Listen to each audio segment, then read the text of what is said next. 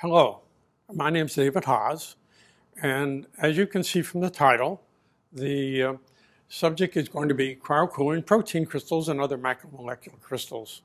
But the reason that crystals are cryocooled is so that they reduce radiation damage during synchrotron X-ray detection. I did this work on cryocooling the very first protein crystal back in 1967, and then I left science in 1970 and discovered that, in fact, it was being used until just a few years ago. It turns out that the message that I'm going to deliver today is, in fact, that research that you publish, your scientific research in peer-reviewed journals, will, in fact, could possibly be used years and years ahead when you can't even foresee what would happen, and that's exactly what happened to me. The article I published in 1970 was read and has been used very successfully today by thousands of scientists around the world in all types of synchrotron radiation. So I'm going to tell you the story, and in fact this is a picture taken of me when I worked in crystallography for 5 years between 1965 and 1970, and then I joined industry. So this is when I was a graduate student collecting data at the University of Buffalo. In 1965 I went on my first postdoc, and it was with David Phillips at the Royal Institution in London, and in fact you can see here the lysozyme molecule. He had just solved the structure in 1965. And when I arrived, he had suggested a project for me, and that I look at trying to reduce radiation damage in protein crystals. So I worked on that for a year and a half at the Royal Institution with David Phillips. And of course, at that time, Sir Lawrence Bragg was actually the director, so he was very interested in the subject also.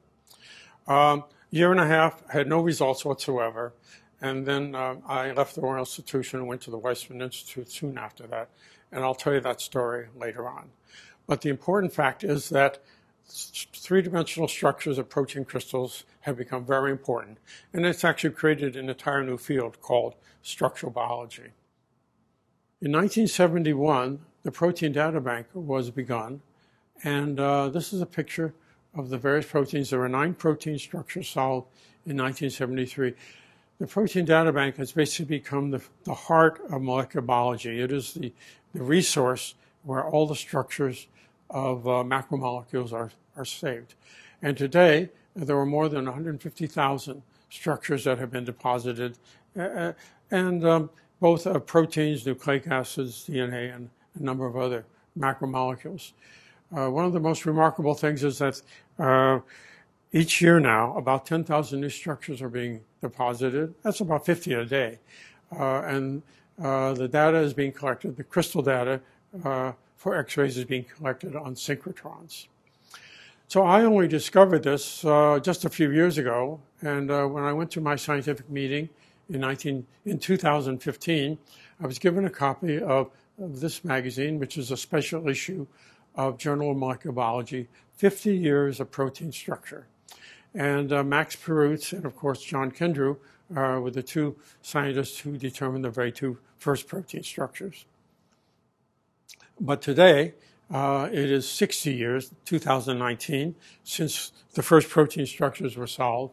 And it's been 52 years since the first cryocooling of protein crystal. The Protein Data Bank has increased in the number of structures dramatically, and what is surprising is that about 90% of all these structures in the Protein Data Bank have been cryocooled, meaning that the data was collected at about 100 degrees Kelvin. From the Journal of Molecular Biology issue, there was a paragraph that said the 3 most significant things for the creation of structural biology field is, in fact, the invention of the synchrotron, cryocooling of crystals, which permit them to be used, and, of course, the high-speed computers and the remarkable computer programs and software that has been developed to solve the structures. And just to amplify on that a little bit, this is the synchrotron at Brookhaven National Laboratory.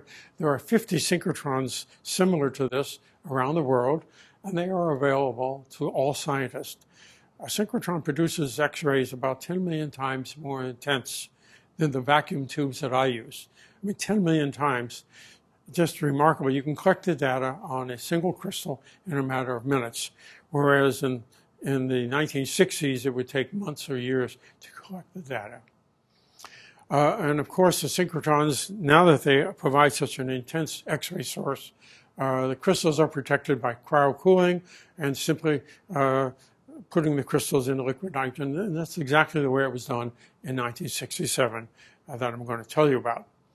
And the third thing, of course, is the magnificent computer software and hardware that is available today that permits the three-dimensional structures not only to be solved, but also the graphic interfaces that permit you to visualize them. But there is also a fourth area, and that is, in fact, the cloning to be able to produce proteins, the purification of proteins, and a third area, which is the crystallization of proteins, which have become an entire field in itself.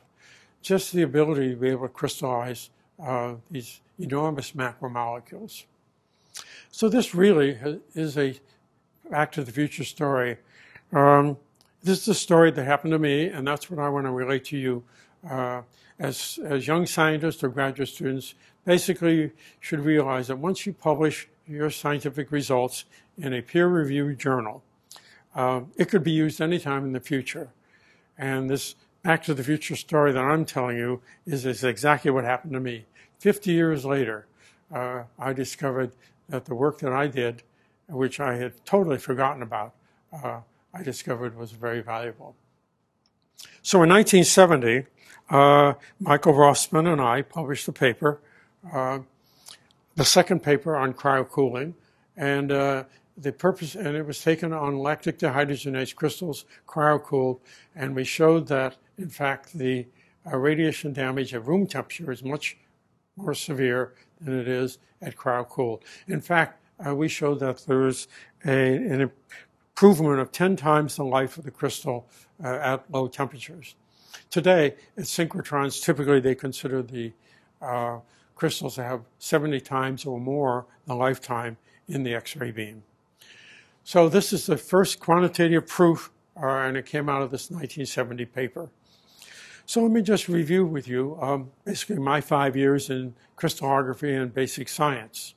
After graduating from University of Buffalo with David Harker, we arranged for a postdoc at the Royal Institution of Great Britain. David Phillips had just finished working on lysozyme structure, and in fact, Sir Lawrence Bragg was the director. After working a year and a half on not having any results whatsoever on reducing the radiation damage, I went to the Weizmann Institute because David Phillips, had taken a position in Oxford. And upon arriving at the Weizmann, I decided I'd already brought all my supplies with me, and I continued to work on the radiation damage project for about 3 more months. In March of 1967, I decided that it was absolutely hopeless. I needed to find some other alternative, and what I did, in fact, was made a list of all the alternatives that I could think of, and I chatted with Wolfie Traub, who was the director of the crystallography lab, and I concluded that cryocooling looked like the most promising.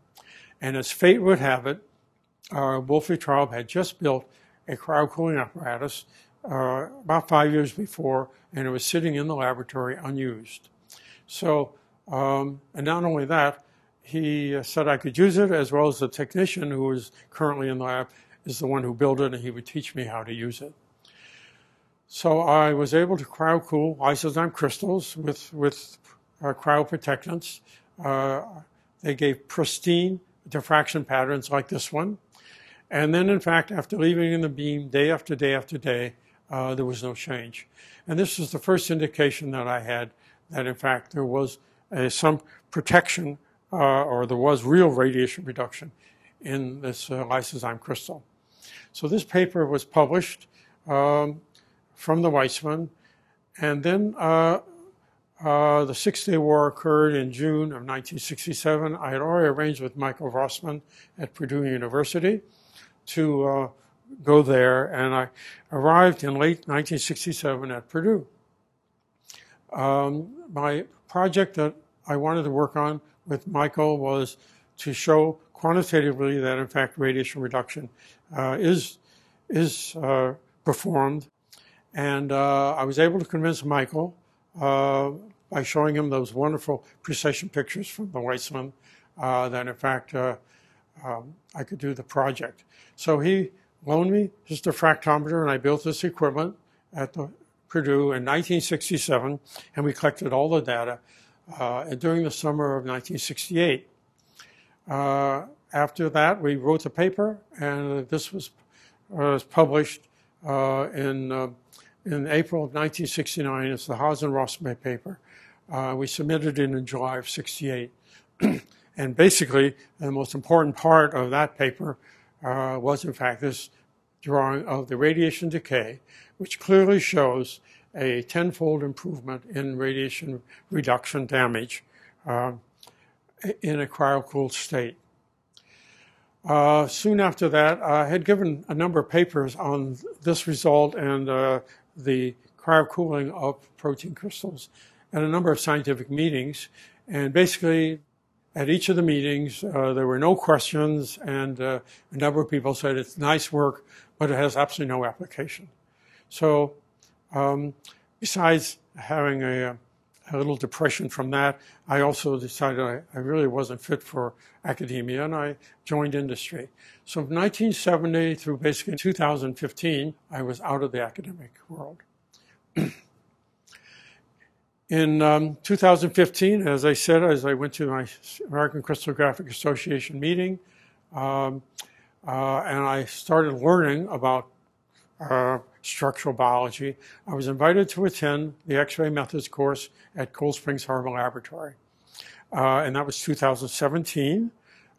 16 days of intense study, but the most remarkable part was that the first week, we grew lysozyme crystals, we cryo-cooled them, and then we sent them to the Brookhaven synchrotron and collected all the data in a matter of minutes.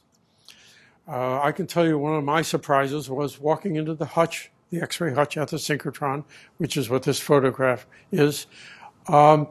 Basically, the instrumentation looked so fantastic, and I didn't recognize any of it except for the Dewar, liquid nitrogen Dewar, which basically is the same Dewar that James Dewar had invented back in 1892. So I didn't feel so bad about that. One of the remarkable coincidences that in 1892, James Dewar did his work in exactly at the Royal Institution, but it was also in exactly the same laboratory that I did my X-ray work when I was there in 1965. And I'm sure James Dewar would be very impressed about how his invention is being used today. So the results of structural biology and the Protein Data Bank basically produced an entire foundation for molecular biology. And I'm sure many of you who are in biological sciences have come to appreciate the value of having these remarkable three-dimensional structures and data available.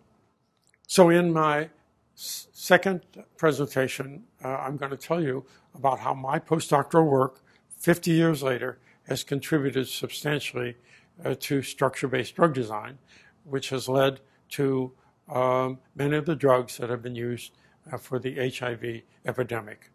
And as I will specifically show you, the Lazarus effect, which is one of the phenomena that happened in 1996 during the HIV epidemic.